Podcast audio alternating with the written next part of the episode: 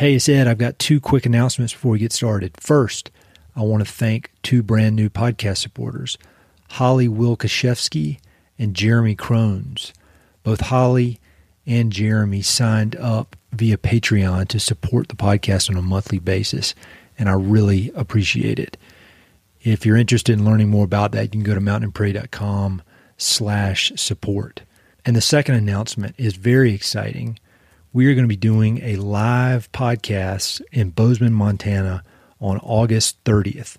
It's going to be really cool. It's going to be at the Ellen Theater in downtown Bozeman, and it's going to feature four of my past podcast guests that I'm pretty sure you have probably listened to those episodes Kate Havstad, Jillian Lukiwski, Becca Skinner, and Juanita Vero. We're going to be on stage talking about creativity, conservation, the West, favorite books.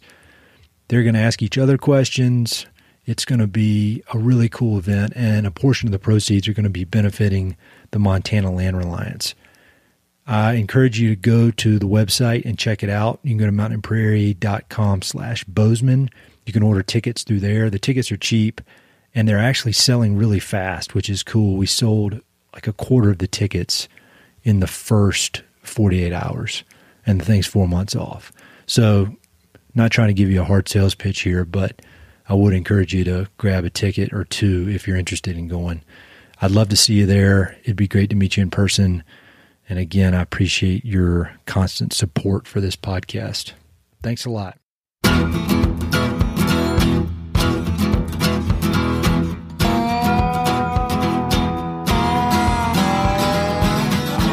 Hey, this is Ed Roberson, and this is the Mountain and Prairie Podcast, where I introduce you to some of the innovative individuals who are shaping the future of the American West. I meet most of these people through my work in land conservation or through my hobbies and interests that revolve around spending time up high in the mountains. My guests include ranchers, writers, entrepreneurs, conservationists, athletes, artists, adventurers, pretty much anyone who's doing important work, has an interesting story, and loves the American West.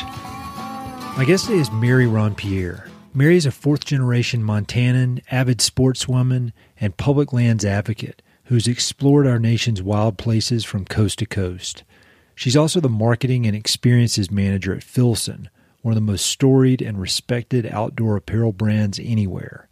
Currently based in Seattle, Mary has managed to combine her personal and professional passions into an interesting and rewarding career that melts together high performance business with conservation and time in wide open spaces. As a child, Mary grew up in a household that respected the outdoors and valued rich experiences over accumulating endless amounts of stuff. Her father worked as a commercial fisherman and logger, wearing Filson gear to his jobs in the often brutal environments of Alaska and the West.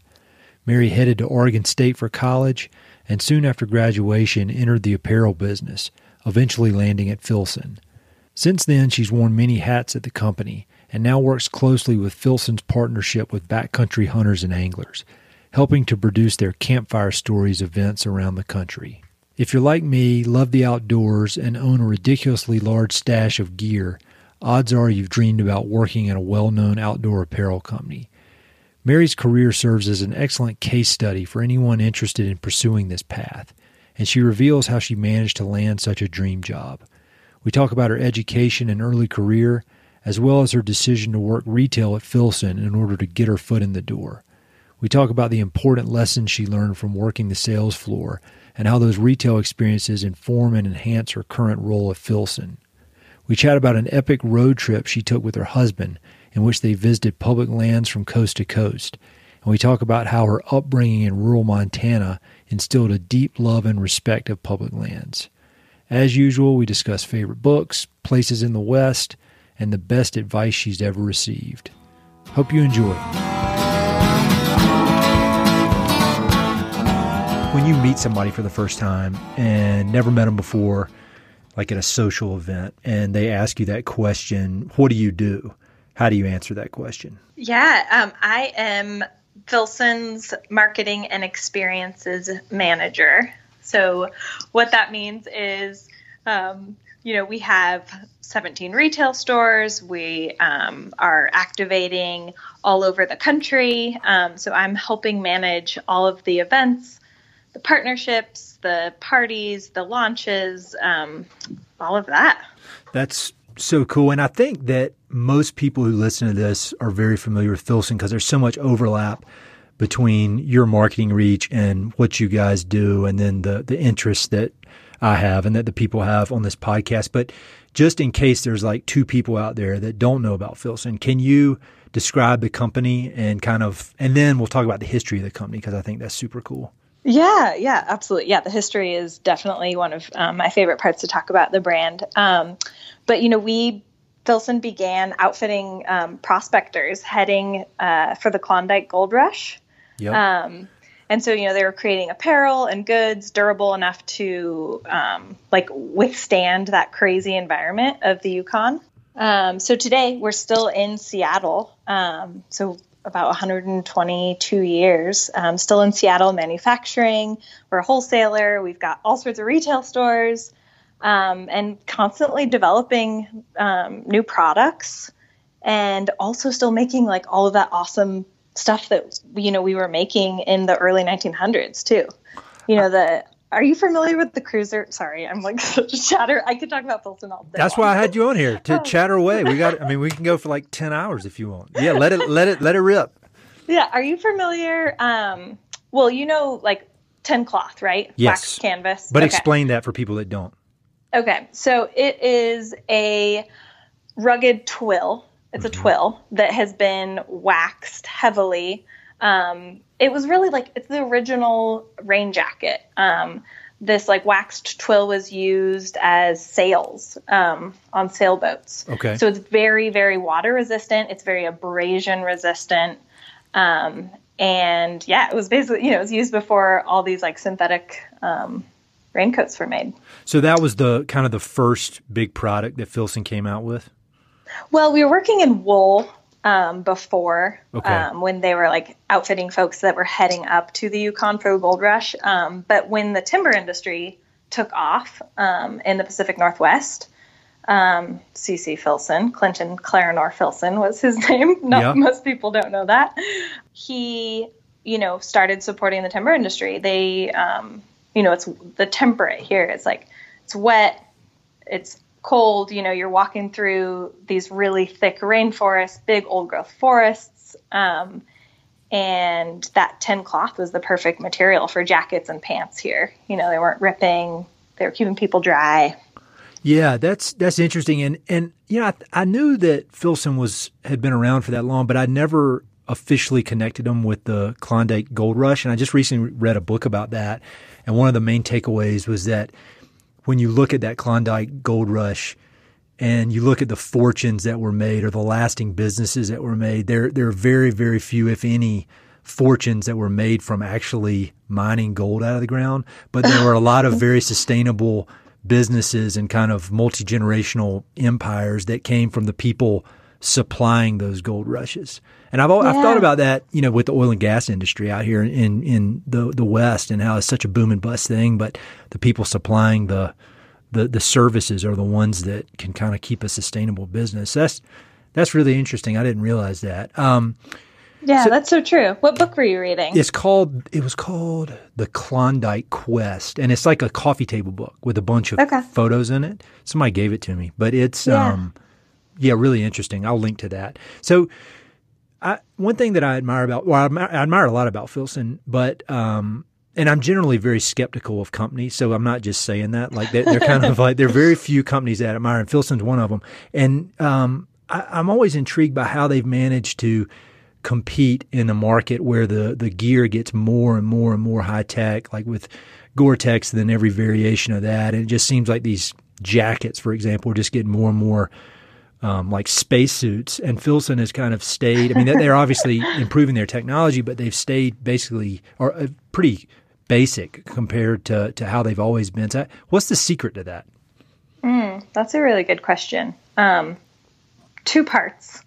I think one is um, like how we've managed to hold like such a high standard for so long is um, is humility. Like mm-hmm. the the legacy that like we've inherited, you know, and I mean we as in like the people that are working for Filson right now from the founder, um, is like you know in that quality and standard of the product like people have confidence in our brand um, and they know the quality mm-hmm.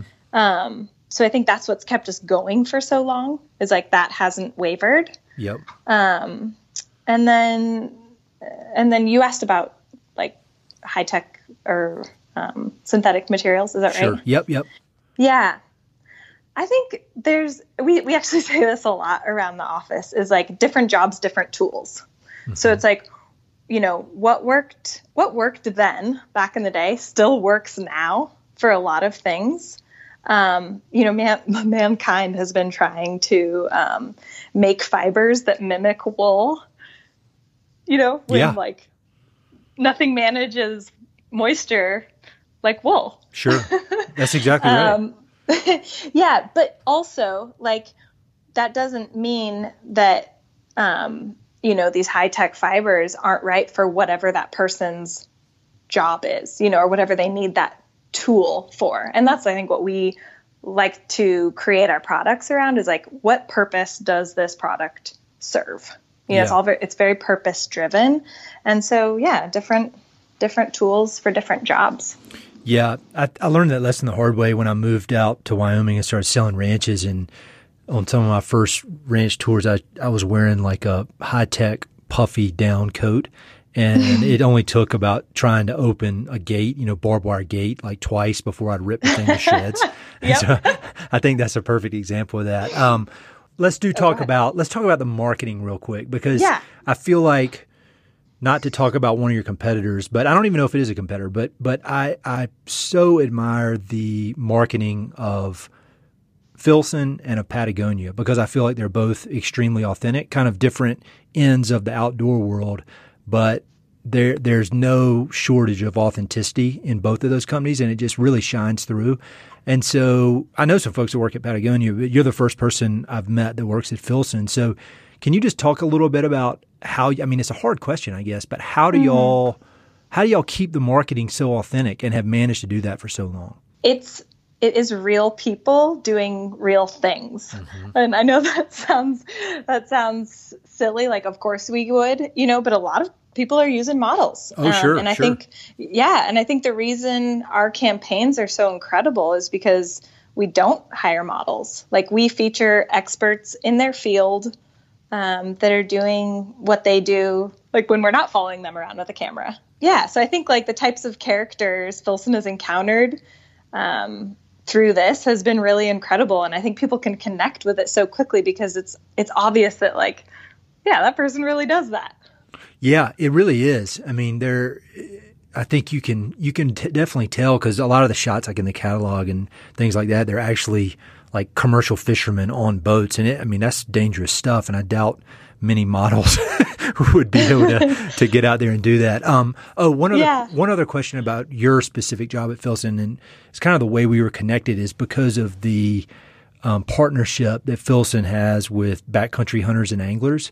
And I know mm-hmm. that's been a, a really successful deal. And could you maybe just talk a little bit about about that partnership and some of the things y'all have done together?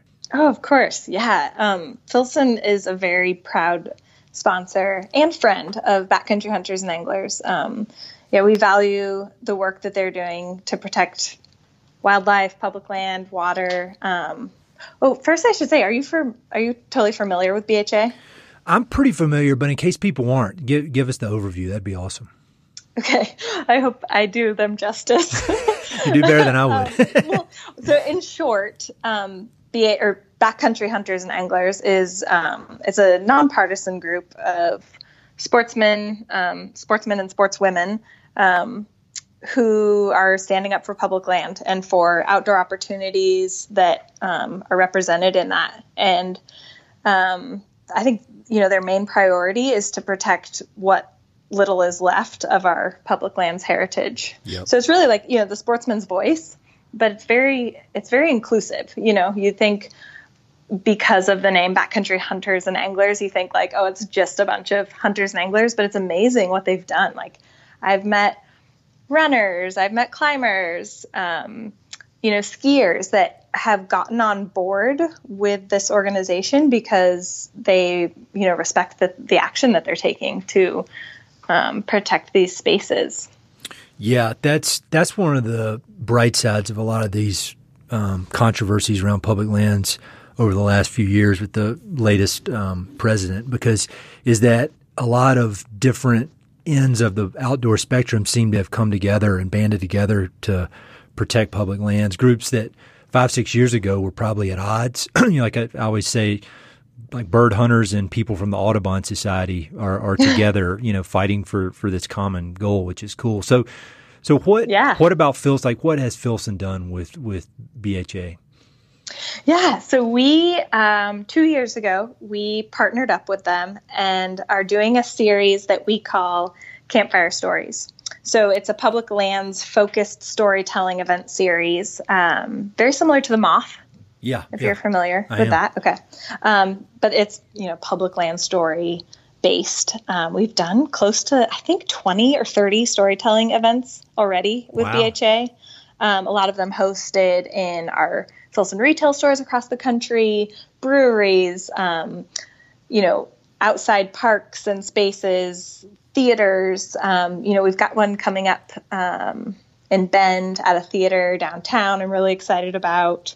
It's really been a fun partnership, and it's been really fun for, I think, the hunting industry as well to be able to have like shed some really positive light on on the sport of hunting Yes. um, you know, and be able to really explain to people like to be able to explain to people what it is and um, why they do it and the science base behind it. Um, yeah, because I think you know so many people, especially folks that grow up in the city and grow up in Seattle, don't they don't know. Yeah, know, they they, don't- didn't grow up around it. yeah, they don't fully understand it, and they think, you know, I think they they see kind of the the mainstream version of it, like Ted Nugent, you know, running around firing machine guns, and, and you know, when and the people, a lot of the people that you guys have had, you've had some of the same people that I've had on this podcast, and then other, you know, pretty well known folks who approach hunting with a very very conservation kind of thoughtful mindset. So.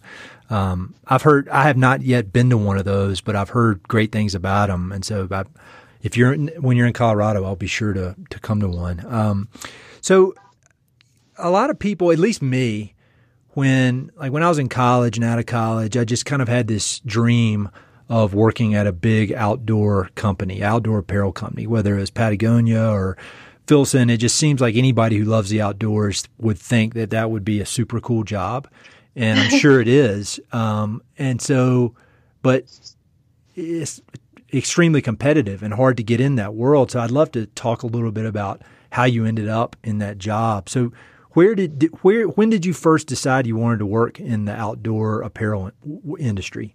I think I always have been interested in it. I mean, as long as I can remember, um, you know, it was always a topic. Not working in the industry, but gear and product was always a topic around the dinner table at my house growing up. Yeah. Um, you know, it was talked about as a tool, not fashion. By Sure. no, by no means were my was my family talking about fashion. No offense to them, but um, Wait, and where and where did you grow up? uh, I grew up in Northwest Montana. Cool, Yep. Yeah, a little, a little hardcore country. Bigfork. Yeah. Oh yeah, yeah. beautiful. Uh, so you know, again, like talking about using product as a tool. Um, you know, my dad is was constantly and still is like tweaking his gear and his um, apparel to like fit for the solution that he was going to be in. Um, you know, he's he has like he has camps. I shouldn't be telling you guys this, but he has camps like hidden all over Montana. Like he'll have you know a raincoat, a you know extra knife, shovel, food. Um, he has canoes in like trees. Does he also really? Somewhere. Oh yeah, like all over the state of Montana. So That's it's just like total survival, dude. Like, yeah, he's got it. He has it dialed. Um, we actually, there's actually a couple of summers ago, um, a fire ripped through one of the areas that I know he had two camps in, Uh huh. and and he went back last summer and they were gone. Really? yeah. so Has, I was like, well, there's a couple thousand dollars burnt up. Well, well, not to not to get veer too far off, but is your dad is your dad a Montana native or did he move there? How did your family end up in Montana? Yeah, yeah. No, um, my dad is a Montana native. Um, my let's see, I am fourth generation Montanan, so my dad's third. Wow. Um, yeah. Uh, my great grandfather came to Montana um, from Maine. He okay. was started hog farming um, not far out of Great Falls. Yep. Gosh, he ra- he raised sixteen kids, which is just crazy. Um, and my grandpa Lee was one of them. Wow. Um, I know. But actually, my great grandpa, his name, he has the coolest name. And if I ever have a kid someday, I'm definitely going to use some of this. But his name was Lloyd Snow Hall. Uh huh. Um, and I nobody knows why his middle name was Snow. Um, but I heard he was like t- he's tough as hell. So I don't know. He would have to be tough. To I mean, coming born. from Maine, coming from Maine is hardcore enough, especially back in those days, and then moving out into the wilds of Montana, he. You just, yeah, what a, you just yeah. wonder how damn tough that guy was. and to be a hog farmer. Yes. Um, he's also a bootlegger. He got kicked out of Montana for a while. They like gave him the option. They were like, okay, we'll put you in jail or you split, you know, get out of here. So apparently he left um, for, it was like right at the end of the prohibition because I know my grandpa was born like uh, early 30s, you know, so, and he was born in Montana. So he had, he had had to come back by then. And so what did your dad do for a living or what does he do for a living? He has, you know, he's an Alaska commercial fisherman, you know, while I was growing up in my younger younger years, and then he um, was a logger for majority of my childhood, tree work. Um, now he's working for the electrical union. Okay. Um, yeah, running crane, operating cranes, and um, heavy equipment. Yeah, building substations. That is so hardcore because I'm from North Carolina. I'm from East North Carolina, and like all my ancestors rode up the Cape Fear River in a boat in like the 1600s Wow. And they got off and nobody has nobody left like 150 mile square 150 mile radius until I moved to Jackson Hole in 2000. no way. Oh, and do they just think you're crazy or what? Uh, they my parents are awesome and they were completely supportive, but I'm sure people thought, thought I was crazy because I was kind of late. I was like 27 when I moved out, and everybody's like, "What are you going out there to find yourself?" I was like, "No, I've actually got a real job." But, but I mean, and I thought I was hardcore moving out there in 07 and and I mean, that's just such a level. I mean, 005. That's such a level of toughness in your family. So. I mean, did you grow up? Mm-hmm. I, obviously, you grew up hunting, fishing, all that kind of stuff. um, like, I definitely grew up in the woods with my dad and brother um, on all of their hunt trips. You know, I actually didn't start hunting until I was out of the house. Really, um, really. Yeah, yeah. Um, and that's that's kind of another story of how I got around to that.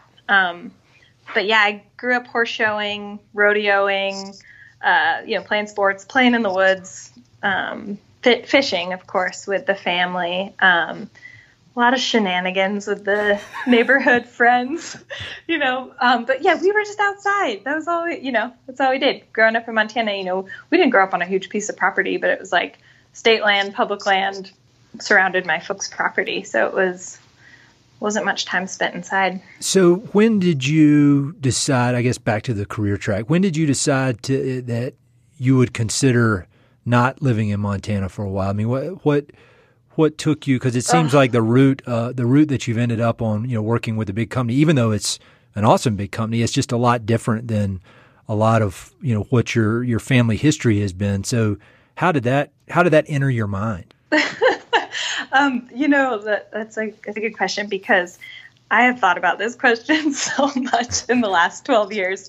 Um, so I was like, I'm never leaving Montana, so I need to go to university outside of Montana because I need to be able to say I left once. Yeah, you know, like yeah. I need to go get cultured. so uh, I went to Corvallis, Oregon, Oregon State University, which is funny that like you know I went from one small town to the next yeah. um, getting to get cultured. Um, but it was such a cool experience. Um, I'm so glad. I'm so glad I did leave. But what what I I'm getting to, I guess, is that I thought I'd go right back to Montana after college. Yeah. And um, we, you know, in the program, I so I studied um, merchandising management at, at Oregon State, and they require you to have a um, internship in order to graduate. Mm-hmm. And um, I got an internship in Santa Barbara, California. Oh wow! Um, the summer before graduation. So I went down there. Um, it was with a company called Deckers. Yeah. So they own. Oh, you are you familiar? I am. Yes. Okay. So they own Teva, Hoka, UGG, UGG Australia. Um, who else? They've made a There's a lot of money off of me because of Hokas. Oh my gosh! I'm addicted to wear those? I'm addicted to them. I cannot wear anything else. No way. And I, I, they have made like those things could th- cost thousand dollars a pair, and I would still have to buy them because they. If I didn't wear those, I would my knees would not exist. I'd have to get my legs amputated. So yes, I know. Deckers. Okay. Do you wear them to work? Um, I'm not that bad, but I probably will be soon though. okay. My, I bought my husband a pair actually for Valentine's Day this year. Nice. And I, I bought the like all black ones and they're waterproof. And I was like, okay, these are the least like unattractive ones. Sorry, Hoka. and he will not take them off. And I'm like, dude, you cannot wear those like out in public. But it's just, it's all, it's long gone. He's wearing them. That's but as cool. he says, he's like, Mary, you've got to try these. Like, they, your knees are going to feel so much better. So. Oh, they're magic shoes. All right, so we could we could do a separate podcast just about my Oh, yeah. love of Hokas. But all right, so you went to work at Deckers. How was that? I did. Oh my gosh, it was awesome. So I was um, under the UGG Australia. I don't even know why I'm saying UGG Australia. Everyone knows what UGG is. I was Yep. under the UGG umbrella, Okay. um, which was incredible. So I've always worked in wool, really. Mhm. Yeah. Um, but I was hired to be a product intern. So I just was there to do anything um, all summer. You know, I did a lot of pairing two shoes together, lots of sampling. Yeah. Um, it was so fun, but I, yeah, it was, a, you know, such an awesome experience to experience California, experience the central coast of California. I'm not sure if you've spent any time there. I've not been that far south. I've, I've spent a lot of time, or some time up north, but not not that far down south. I want to though. Yeah, it's it's so special. Um, the Central Coast is like is one of my favorite places in the country. You know, we've got the Los Padres National Forest Yep. that like basically bangs right up into the coast. You know, it's like oceans, mountains. Within five minutes, you can be on either. Oh yeah. Um, yeah, and so I really, really enjoyed that. Loved the opportunity at UGG, and they when I was leaving for the end of the summer, which I still can't believe they wanted to hire me. I know I did a good job, but like I had so much, I had so much fun that summer. Um, oh man, they uh, yeah, they said you know when you graduate, come back. We'd love to have you. Oh cool. Yeah. So um, I moved down there right after college. Um, so why I guess why I was saying this to you is like that was the beginning of how I did. I still have not returned. Yeah, home. yeah. Well, that that makes sense. I mean, I, I think Santa Barbara. I've, I've never spent time there, but I've got a friend that lives there, and it sounds just unbelievable. Um, and being that close to water, I love to surf. So that's that's the only thing Colorado's missing is good ocean. Um, Totally. when, so wh- when did Filson come on your radar as a as a legit um, job opportunity? you know, my husband and I were down in Santa Barbara. He got into naturopathic medical school um, up here in Seattle. And I have wanted to work for Filson since I was a kid, honestly. So, like, I told you my dad was a logger. Like, he would come home every day and, like, you know, he'd take off his um, tin cloth pants and his tin cloth jacket. And, like, they were so stiff from being waxed for like so many years and being wet. Like he could stand them up in the living room. Like those are some of my earliest memories is like with the brand. Um, and so when adam was like i got in let's do it i was like oh well i know where i'm gonna work. Um, i didn't know how i was gonna get a job there but um, i knew that that's where i wanted to work um, so when we got up here i walked into the Seattle Filson flagship store Yep. and was just looking around. It's so it's so beautiful. It's like um, you know the quality of the product matches the quality of the building. Everything, um, every little detail. It's most people say like, can I actually just move in? um, yeah, we got we'll have to have you come down and check it out. It's it's incredible. I've seen photos of it. It looks un- unbelievable. Yeah, yeah, it's it is really it's special. Um, so you know, I looked online and saw that there weren't any positions open that were even relatively close to what I had done before. Um, and so I was looking for other work in Seattle and just thought, well, shoot, like I might as well see if they'll let me work retail um, while I look for other jobs and I can like finally, you know, buy a bunch of Filson product if I can get a discount and like just learn more about the brand and like maybe I'll meet somebody. Yeah. Um, so they, I've, I've literally walked in and like met the store manager that day and I was like, um, can I work here? and he was like, let's sit down. so, um, yeah, I started like, gosh, three days later as part-time retail store staff. So how long were you in retail until you moved over to the the corporate side of things? Gosh, I don't remember. Probably seven months, maybe. Um, so I went from like part time to full time yep. to helping run the store like pretty quickly. Honestly, like working retail, I don't know. Have you ever worked retail? I have worked retail, and that was one of the things I wanted to ask you about because it was one of the most valuable experiences I've I've ever had, um, as far as just setting my my priorities straight because it's it's invaluable experience. What was your experience like doing retail? Well, it was incredible, and I don't know if most people would say this, but it was. I mean, getting to meet. I feel very lucky that this was my first opportunity in retail because getting to meet Filson customers mm-hmm. is the coolest thing in the world um, because their love for the brand is so um, it's so personal because yeah. most of our guests have um, you know found out about the brand through an heirloom piece or um, a story they read or a campaign that they followed along with you know that like just cut to them. Yep. So that was super fun. Um, and there's just like the the old timers too like the old timer crusty customers that like have been coming into the Filson Seattle flagship store for like you know, a good 55 years. Oh yeah, and I would guess oh. that your that your experience with it and your I mean you've got a legitimate authentic connection to it like you were talking about with your dad and when he would come home and I would guess that that you can kind of connect over that in kind of a weird way, don't you think? Oh, absolutely. Yeah. I mean, you learn so much about the person by just the garment that they brought in. Like like what the hobbies they're doing, like you know how they make a living, what the hobbies are that they do on the weekends. You know, it's like bloodstained chaps equaled bird hunter, or you know hunter, or, you know tin cloth pants that were cut off at the bottoms. Like oh, that guy's definitely a logger. Um, you know, briefcase that was like being brought in that like they were just holding together. It was like oh, that briefcase has been carried by multiple generations. You know. That's um, that's one of the another question I had just about the company in general is that it seems like a lot of companies now their their deal is make things with planned obsolescence in mind so that eventually you'll have to buy a new one in a few years. Whereas Filson seems mm. to be the exact opposite of that, where they're like, we want you to buy one of these in your entire mm. life and then you give it to your kid and then they can give it to their kid. And so, I mean, where does that I mean, obviously, I guess it's just a culture, a corporate cultural thing. But but yep. how does that? Where does that come from? Because it, it just goes in the face of a lot of standard business practices. You know, I think it just we Filson just remains committed to producing unfailing goods. Yeah. You know, that are going to like live up to our founder's promise.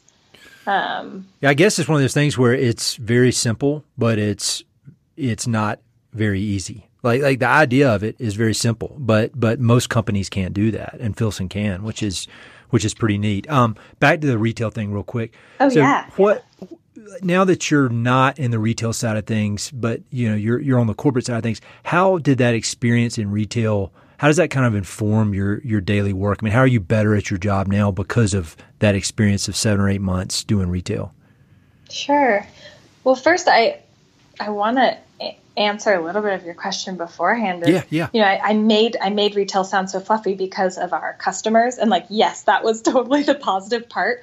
But holy shit, like working retail is the greatest thing for you to like understand marketing, to mm-hmm. understand their customer, to understand the products and like why something sells over something else. And um, you know really learning to read people's um, body language yep. and interpersonal communication you know? Sure. Um, and also it's just hard. You're on your feet all day long. You're you know you're chipper you're have a positive attitude you're you need to genuinely be interested in the folks that you're talking to.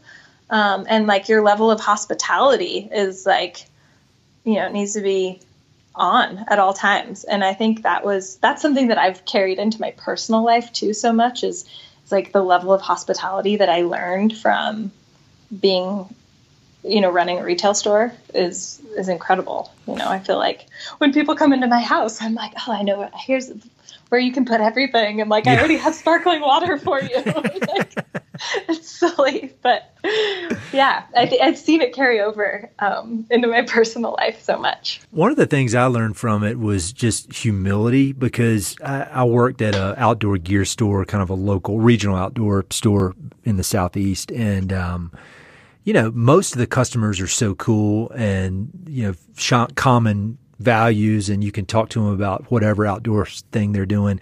But like one, one out of a hundred is the biggest asshole you've ever met.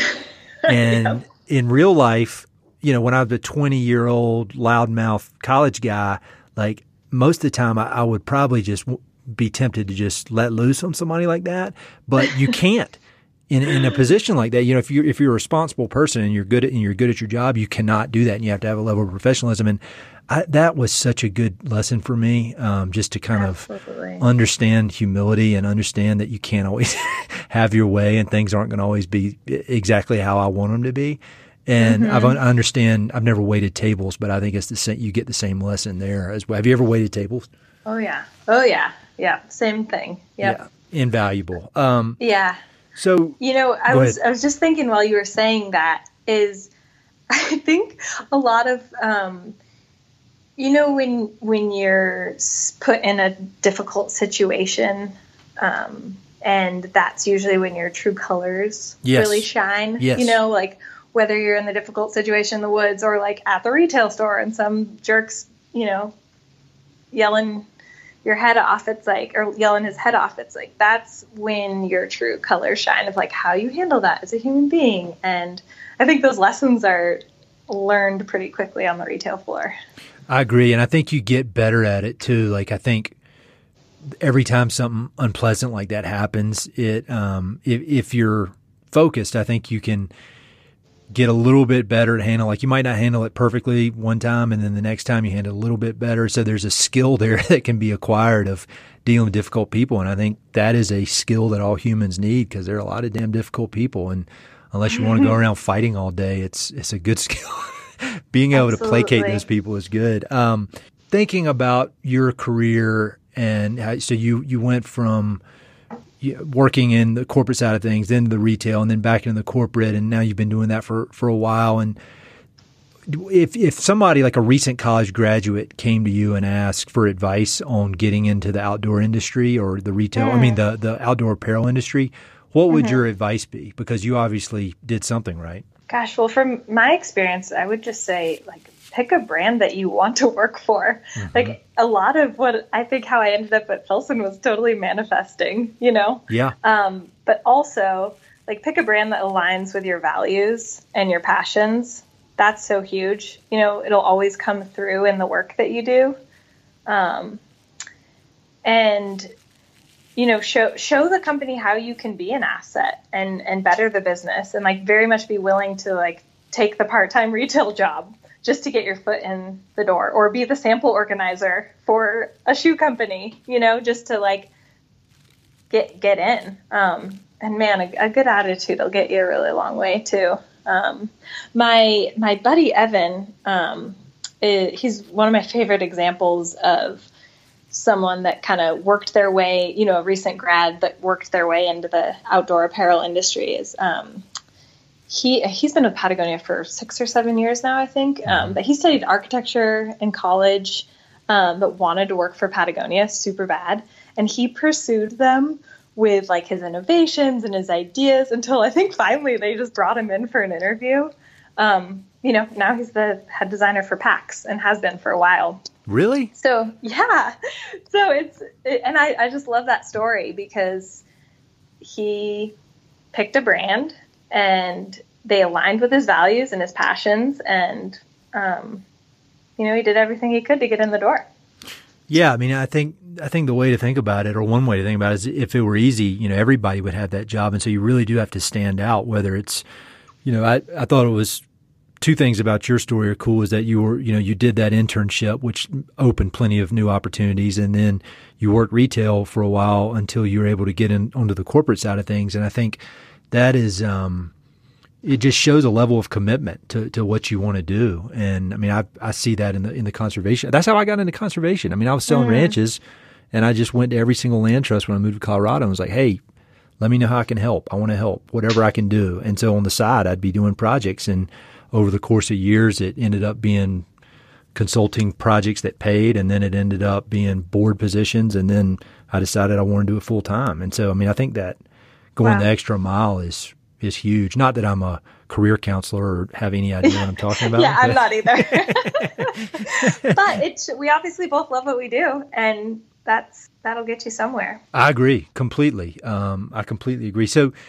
One more kind of career question. I don't know if you read many like business books or management books or no anything like that. you just do it. You don't need to see. I sit around reading and thinking all day. I should be just doing more. Well, I mean, are there any any books that have come to mind that over your career in your life that you would say have have um, contributed to your professional success? Gosh, no, I don't. I don't read those kind of books, and I think, and this could be so wrong, but I think I do it on purpose. What do you mean? Because I, I don't know. I just think that like failing and asking, you know, from my mentors and my peers and um, trial and error has just seemed to be my way of learning. Yeah. It's not right for everybody, you know. Um, but I think I've you know I've learned a lot through my mentors and observing um, and being a manager. You know, like you learn a lot through that. Having to um, teach, yeah, having to teach it versus just try to think, thinking you understand it. Teaching it to somebody is a whole different level. Absolutely. You know, I learned, um, I did um, yoga teacher training about, let's see, four, four years ago, I think now. Yep. Um, and I, the amount of personal growth that I had through that experience was incredible. But um, I think a lot of my, at least managing skills, have come from what I learned in that. And that might just sound like totally cliche. And I'm not like a total woo woo manager by any means. Yeah. But I, but I think just like being able to connect um, with people and finding out what makes them tick, and and understanding that like what motivates me may not motivate somebody else. Mm-hmm. Um, and yeah, just just learning through through that. I think, gosh, I learned so much in that teacher training um, about no, how to to deal with others, which was so surprising. No, that makes sense, and I and I completely agree with your your thing about experience and, and trial and error and, and figuring it out because I, I think sometimes I used to read a lot of these business books and I think in some in some ways they can just be a distraction from actually doing stuff because in mm. the end, the only way you're going to learn how to do it is by doing it. I mm-hmm. mean, you can halfway prepare, but think about running and like Hoka's and stuff. Like I could read a million books about how to run ultra marathons, but until you go out you there, get off your ass. yeah, every weekend and like throw up in the woods a few times and you know mess up your knees, you're not gonna you're not gonna be able to run an ultra marathon. And so, I mean, it's the books maybe help a little bit, but it's mm-hmm. it's all about busting your ass, I think. yep, it is. Um, all right, so your job it it combines this career you've built in the outdoor apparel world, and then some of that crosses over with your love for public lands, which were a big part of your youth. And then when we were talking the other day, you mentioned this epic road trip that you and your husband did, kind of featuring public lands. So, tell me about that. yeah, Ag- sure. again, again. yeah, that's okay. Um, so yeah, we I had worked for after college, worked for UGG um, for about four and a half years, I think. Um, I met my husband down there in Santa Barbara. Okay. He, you know, so Montana girl moved to Santa Barbara. I was like, okay, I need to learn how to surf. I need to learn how to dive and like fish in the ocean, all these things. And um, Fourth of July barbecue. Um, this guy is like across the, the park from me, and I ask all these girls next to me. I was like, "Who's who's that guy?" like, oh, I think his name's Rondo, and I like yell Rondo and like throw him the frisbee, and and um, I don't know why I'm telling you my love story either because it's not the question. No, keep it going. I want to hear it. But uh, he caught the frisbee and like really it, within 30 minutes we were basically like standing a foot away from each other like passing the frisbee back and forth and he was like oh i'll teach you how to surf i'll you know da da da da da like all this stuff Yeah. um so that's why i ended up really sticking around santa barbara for so long but what we totally connected on other than he was reading lonesome dove at the time and he was like i've never met anyone from montana before um, so I hooked him with that Oh yeah. for sure. But um, we had the same dream of quitting our jobs. He'd worked in the surf industry for like eight years by that time. Um, we had the same dream of quitting our jobs and traveling the U.S. for a year. We both called it. This is the weirdest thing too. Is we both called it our first retirement. Yeah, yeah. Um, and so we started like dreaming over what kind of rig we would want to take. You know, he's like surfer, obviously, so he's like van, built out van, you know, all this. And I'm a country girl, and I was like, I want to restore a 1970s trailer, you know, pull it with my truck. Like that's what I envisioned. Yeah. Um, and so of course I won. We finally we finally found um, a 1971 Shasta, like somewhere in the desert in Arizona, because it was finally the first one we found that like wasn't completely rotted out, you know. Yeah. Um, so we restored that and quit our jobs and um, just traveled around the U.S. I counted this. I think this is when you and I spoke. I had just I was just doing a storytelling night and I had counted. I kept a journal every night where we slept, and we had um, spent 183 nights, I think, on public land that entire year. That is so cool. So was so cool. like so what was all right, I would- I love asking people this question about everything. What was it's just like get straight down to the business. What was the craziest thing that happened the entire trip? Like you meet any real lunatic people or did anything just just really scary or funny? What was the craziest thing? Yeah. Um, you know, it was actually we we didn't have like any one wild story, which I'm not bummed about. That's probably good. yeah, because it was it was really good. Especially like no, you know, we had we were sleeping in a twin bed for an entire year with our dogs. It was like the three of us. How many a pump dogs? sink, just one, and he's Okay, small. He's a little street rat. Cool. Yeah, but um, you know, it was a pump sink. We had no shower, no toilet. Like, I used a baby wipes and a garden shovel for an entire year. um, and like nothing, nothing crazy happened. I guess the craziest thing would be um, we. I remember before we left for the trip, we were looking at an atlas um, that we kind of kept in the truck to mark places where we slept and all that. And we were like, we saw Maine on the map, and neither of us had spent much time on the East Coast. Yeah. And we were like, whoa, like if we can make it to Maine, we can do anything. and which is silly. Um, and when we actually got to Maine, it was probably eight months later, you know, on the on the trip, and a huge snowstorm. So we so we spent um, the the spring. We left in the spring, spent the whole spring in the Southwest, which is just incredible. Um, I mean, you know, living in Colorado, Oh, yeah. the spring is just, gosh, that's you're so lucky. Um, and then you know we spent the whole summer going up the west coast, the fall in Montana because like there's nowhere better to be than than Montana in the fall. Yeah, I And then busted over to the east coast, um, trying to get to Maine before the snow fell. Mm-hmm. And um, we got to Maine and we're like, whoa, we can do anything. And it's snowing, like crazy, crazy snow. And we're supposed to go to Acadia National Park. Like that was the one place that we were like, if we can make it there, we can do anything. and it's this crazy snowstorm, and Adam is like, you know, we were pulling this tin can on wheels behind us. Uh-huh. And I'm like, dude, let's just pull over. Let's just have a night here. Like, we'll let the storm pass and then we'll make it up to Acadia if there's not too much snow. And he was just like being super stubborn. And he's the most patient man in the entire world. And was like, no, we're going. And was like white knuckling it. And the trailer is literally like, you know, swinging behind us.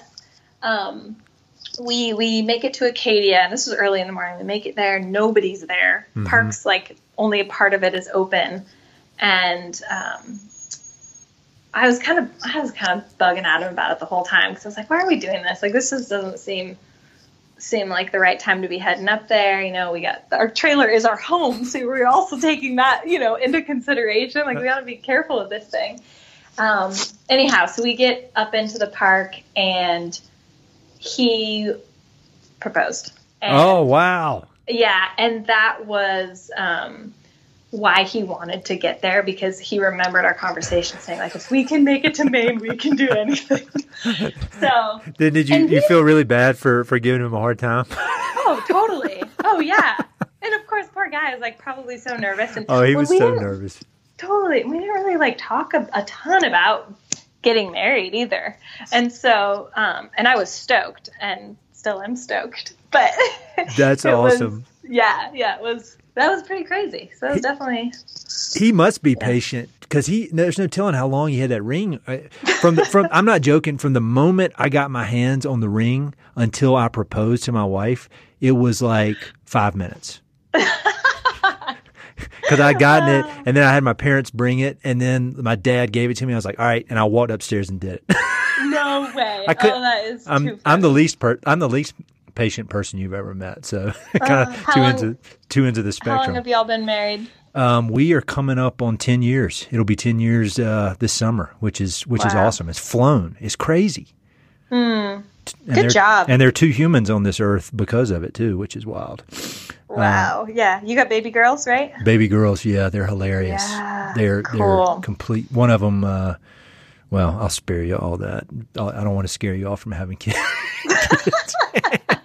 it's awesome. You, it's, I highly recommend it. Um, so, all right, thinking about that big road trip, Oh, and when yeah. it's all said and done, I mean, you, you grew up living an adventurous childhood by by any Yeah. standard of, of Americans, and but like, how were you different when you got back from from that that Hmm. trip? Because that's a that's a formative experience for you, and then for you and your husband's relationship. And I mean, I think there's a lot that can be learned from experiences like that. So, I mean, were there any big takeaways from it?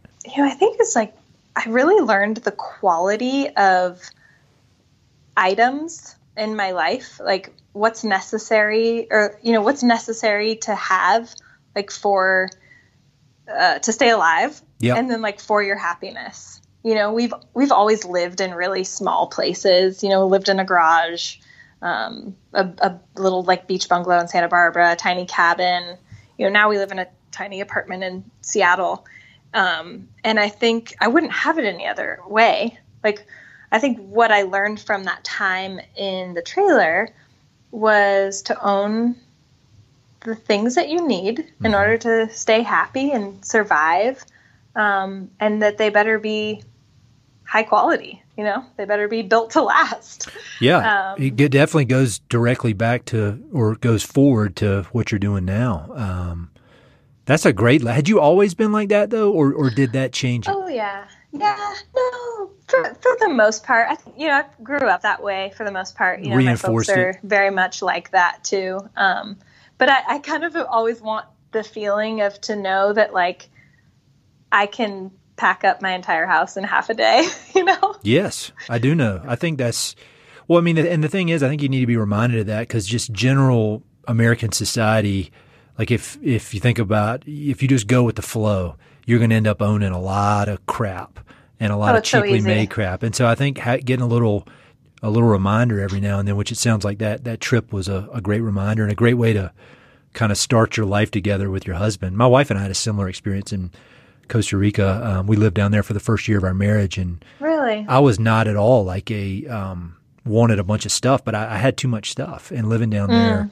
I talked about that on one of my recent podcasts with uh, Jessica Lewis. We and it seems like that that theme comes up time and again with people that I have on here is just not owning a lot of junk, which I think is is very admirable. Yeah, I think valuing it. People are starting to, or I hope are starting to value experience over things. Yeah, I think so. I think so. I think you have to. Um, mm-hmm. And so Montana, you've traveled around the country. Now you're in the Pacific Northwest, and I love the Pacific Northwest. I think mm. it's I think it's so special and unique, and it toughens you up or toughened me up so much. Mm-hmm. What? Give me just a few of your favorite spots in the Pacific North, Northwest, because I don't. I think you're the first person I've had on here who lives and works in Seattle. I had. Oh no way! Okay. Bryce grew up there, but um, but yeah. otherwise, uh, yeah. So so what's some of your favorite spots around there? Yep, who I met Bryce the other night. And you um, still came on the podcast? That's I, good. I did. Um, his Down from the Mountain book, I started it Down from the Mountain. Yeah, that that's right? it. Yep. Yeah, I started reading it last night. Um, but Badluck Way, his his first book, uh, I read it probably three or four years ago. God, it was such a good book. Um, so I was really happy to listen to him on your podcast. And then also, you know, he happened to be at Elliott Bay Books in Seattle that night, which is really like, I, you know, never lived in a city before. And having a large independent bookstore in your city is like the is the coolest thing. You know, I can go up there and just get lost for hours and go meet people like Bryce you know, oh, that are oh, just yeah. popping through. And yeah, it's so cool. Um, so, other than the bookstore, I really love um, the Olympic Peninsula. You yes. know, I grew up in Montana, got to, you know, eat all the bear and elk and deer I could have ever, you know, wanted and spent all the time in the woods.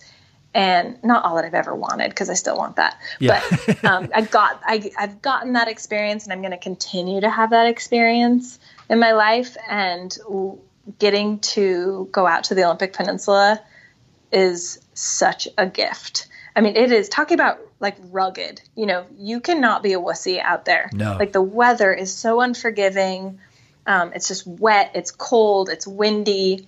But the amount of food that comes, like the grocery shopping on the Olympic Peninsula, is so good. I mean, like oysters, clams, razor clams, squid, salmon. I mean, every, everything. It's so amazing. And I know that like someday when we when we move back to Montana, like I will miss that so much. Um, it's yeah, that's definitely my favorite part for sure. Yeah, uh, we went we went ra- sorry we went razor clamming um, a couple weekends ago and um, got our limit and cleaned them right away and you know just blanched them and ate them right then and I was like, man, like sitting high on the hog out here. it was pretty cool. That's super cool. Um, I did a semester at NOLS during college, the National Outdoor Leadership School, and mm-hmm. we were in the Pacific Northwest. And I went there for the mountain climbing stuff, but we spent like two and a half, three weeks on the Olympic Peninsula.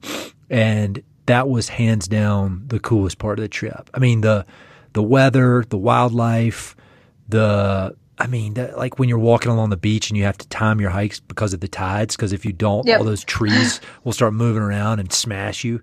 I mean, it it is hardcore. Yes, I mean that I couldn't believe it. I, I really couldn't yeah. believe it, and, and just the like you'd be walking along and you hear a noise behind a rock and you look, there's like a baby seal hanging out back there, and the mom's out yeah. fishing, and yeah, that's really unique place. Can, yeah, how do how do you do with the elk. rain? Yeah, Roosevelt elk. That was the first time yeah. I ever saw one of those. Um, yeah. How do you deal with the rain? Do, can you deal with it all right?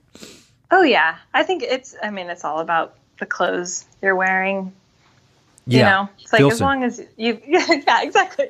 But yeah, even if you've got wool base layers and something that's gonna keep you dry on top, there's no reason for that to stop you from getting outside. You know, I think it's a choice. Like it's so easy, especially when you're living in the city. It's so easy to like get up and look out the window and it's rainy, you know, to like not want to go get outside. But um my, my husband and I, when we moved here, actually, because I think it was going to be harder for him coming from Santa Barbara to sure. here than it would be for me. And we decided, this is so cheesy, but we decided that um, we, whoever woke up first and it was raining outside had to come into the room and be like, oh, guess what? It's raining. so that we like reverse psychology, like that feel, you know, that feeling of not wanting to go get out, go get outside. Oh yeah, that's all. I might need to do that, whether it's with with cold or anything that I, I don't like. That's awesome.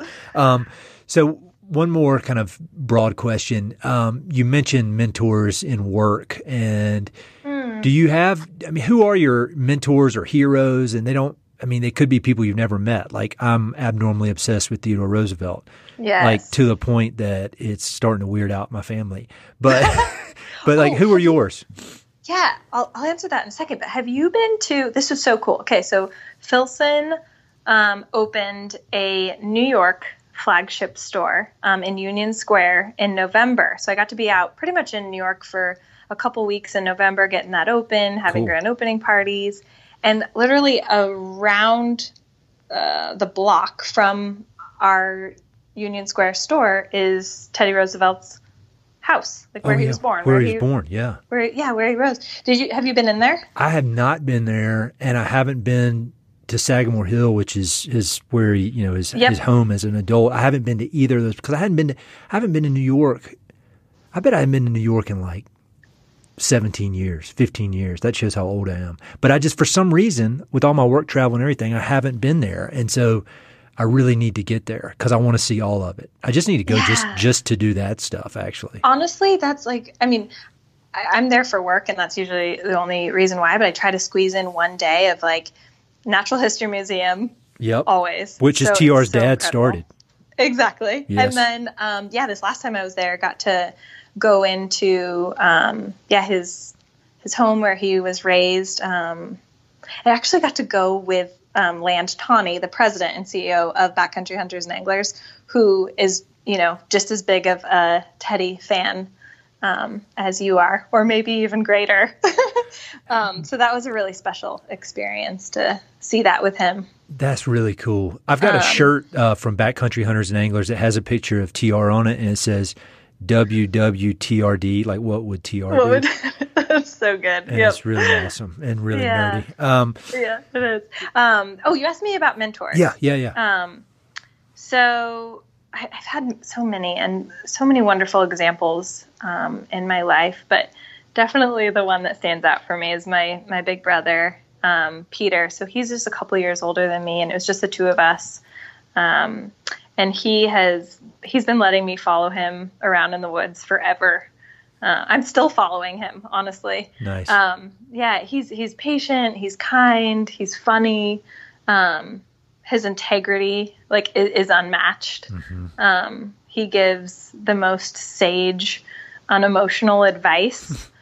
Um, yeah, I mean, he taught me how to fish, woodsmanship, um, and a lot i would say why he is like my mentor though is like a lot of um you know while he was teaching me how to fish how how you know woodsmanship and and how to you know my dad mostly taught me how to hunt but my brother spent a ton of time with me um, you know dialing in my rifles and working on that kind of stuff. Um, but the the majority of how he's been a mentor to me is like the mental game that's involved in all of that stuff. Yep.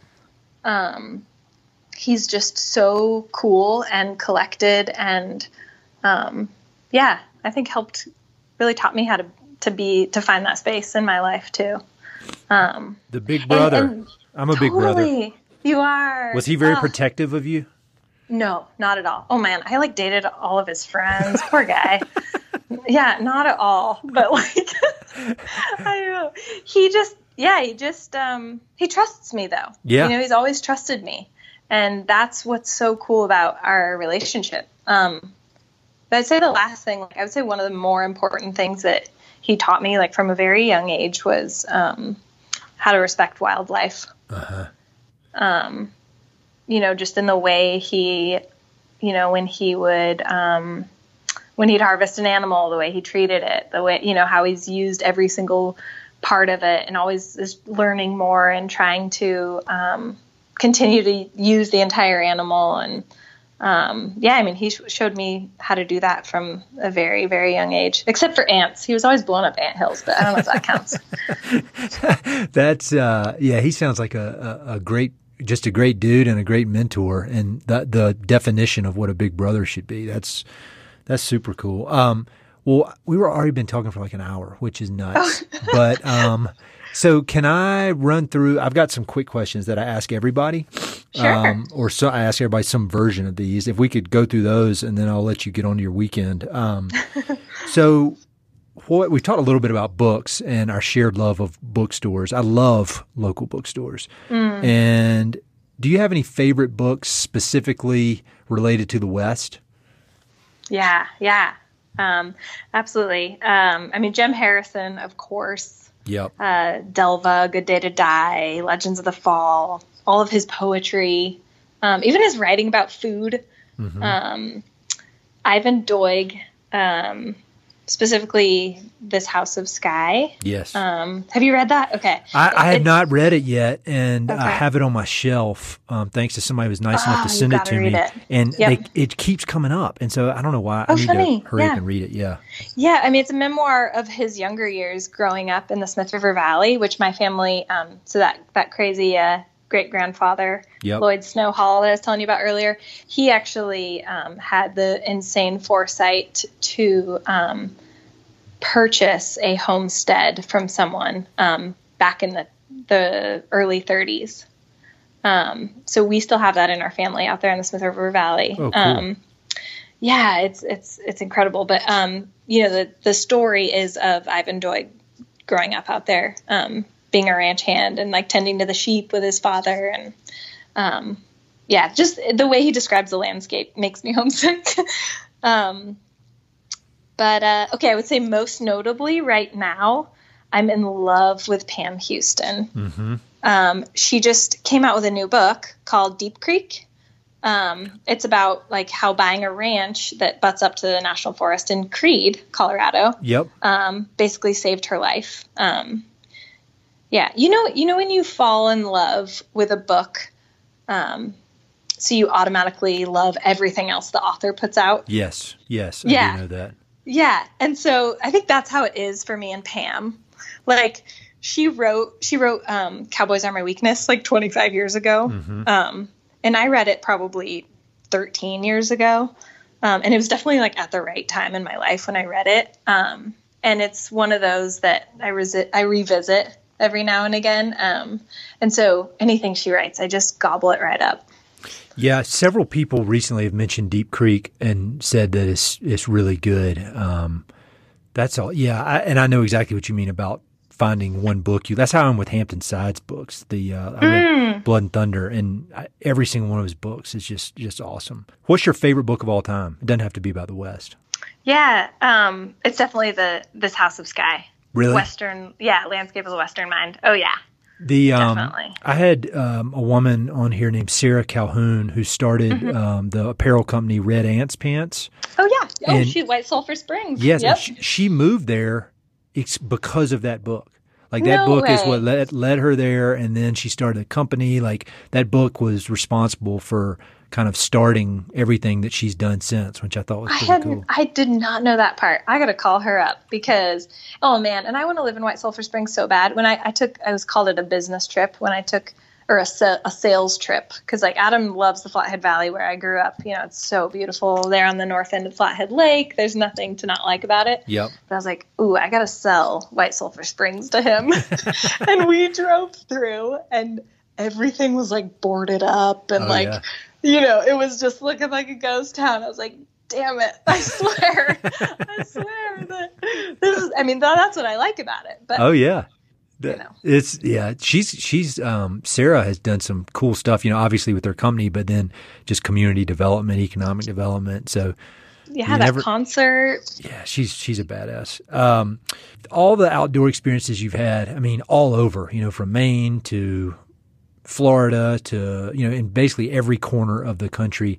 Is there one that stands out as being the most powerful outdoor experience you've had? So, and that could be scary, funny, just a memorable. Um, any any come to mind? Well, my favorite place in the whole world is the Bob Marshall Wilderness. That comes up so many times on this podcast, and I've never been Um, there.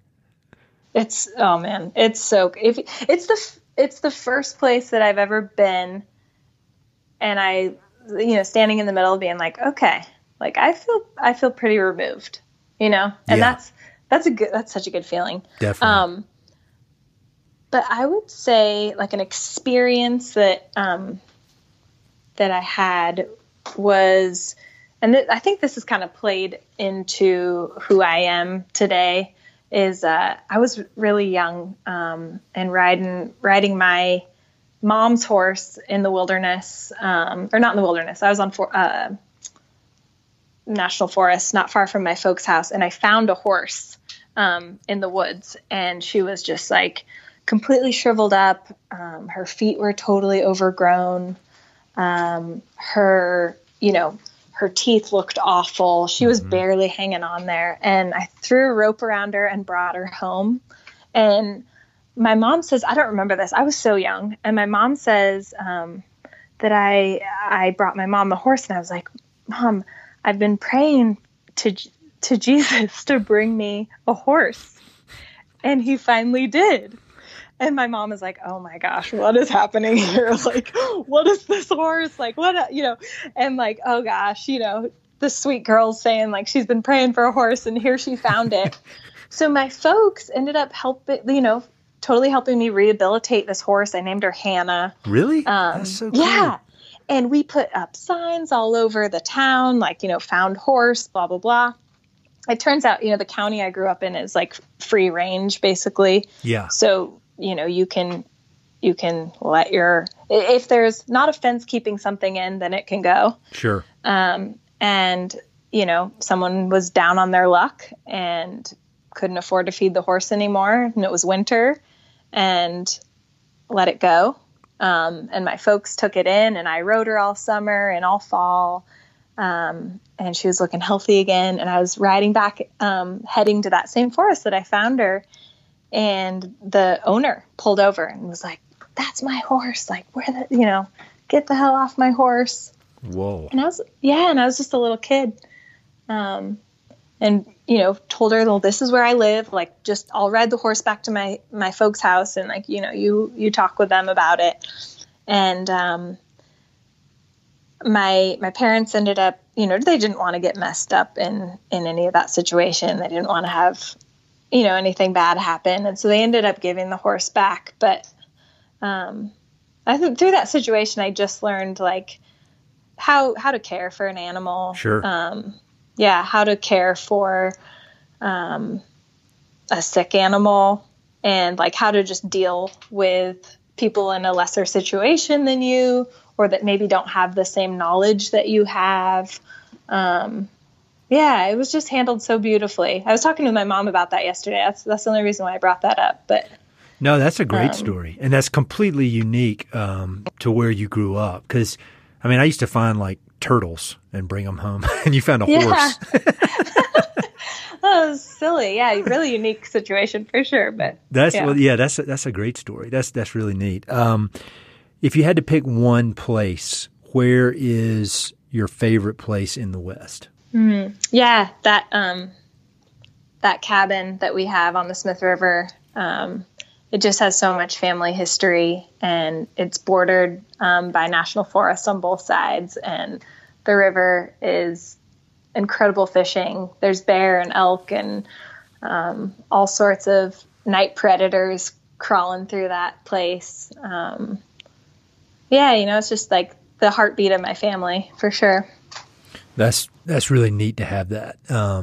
It, a cabin there would be cool in any fashion, but the fact that it's got that family history just adds layers to it. Um, mm-hmm. What this is a hard one, but what is the best piece of advice you've ever received?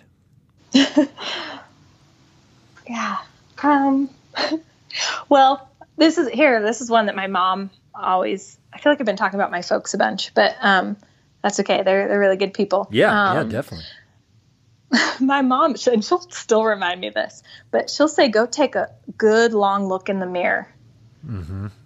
And um, I, you know, I think that's so important um, when you are in a situation that um, you know isn't maybe going your way or whatever. Just to go look at yourself first and see how you may have affected that, um, or yeah, yeah. I think that's very wise. I'd need to take that advice myself. I, and I do too. You know, and it's always a good reminder. You know, I need to like record my mom saying that when she's gone someday, so I can be reminded. Mary Margaret, you go take one good long look in the mirror.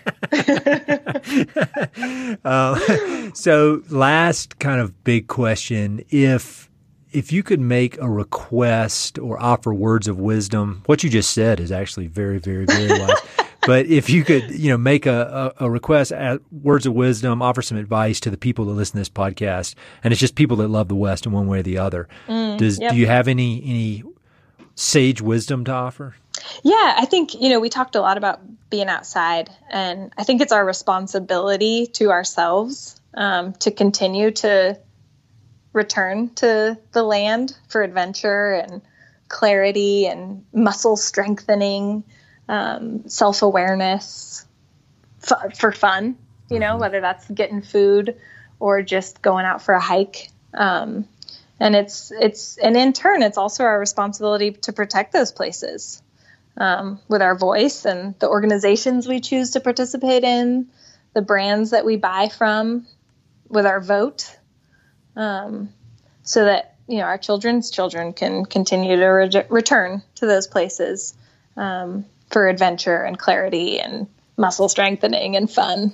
I definitely agree with that, and I appreciate all the work you and, and your company do to uh, to help that happen. I mean, it's it, it requires effort. You know, it's not going to happen on its own. So, I appreciate all y'all are doing for that. Um, how can people connect with you online, hassle you online?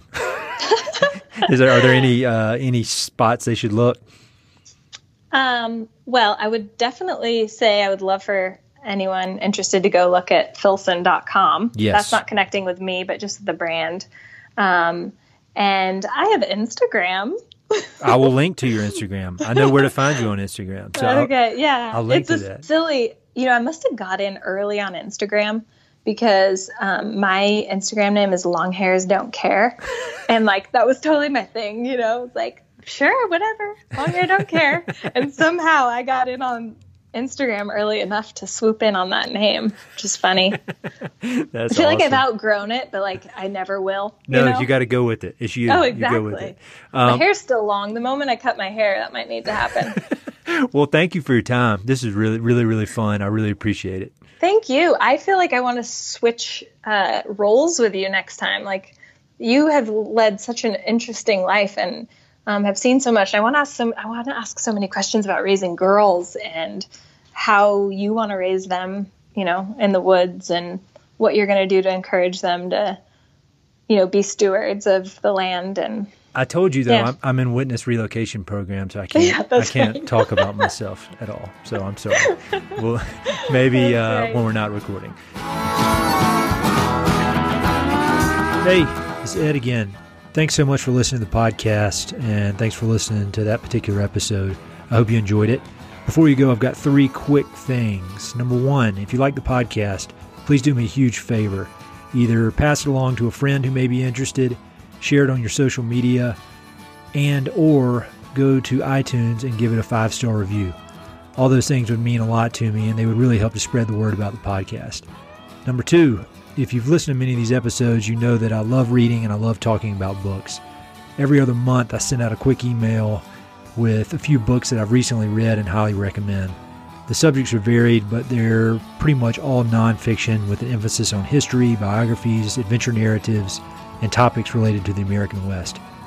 There are no sales pitches for ranches, no spam, no other kind of nonsense, just books. So if you'd like to sign up for the list, head to Mountain and Prairie slash reading, or just go to Mountain and Prairie and there's a massive tab at the top that says book recommendations. Click on it. There are a ton of good books that I've read. Some of the old email lists are on there. Uh, you can go crazy. There are a lot of books. And finally, if you know anyone I should interview for the podcast, please don't hesitate to reach out and let me know. All my contact info is at mountainandprairie.com, and I'm on all the social media stuff Facebook, Twitter, Instagram, blah, blah, blah. So feel free to reach out. I'd love to have some recommendations and suggestions of interesting people I should meet. All right, that's it. Thanks for listening. Talk to you soon.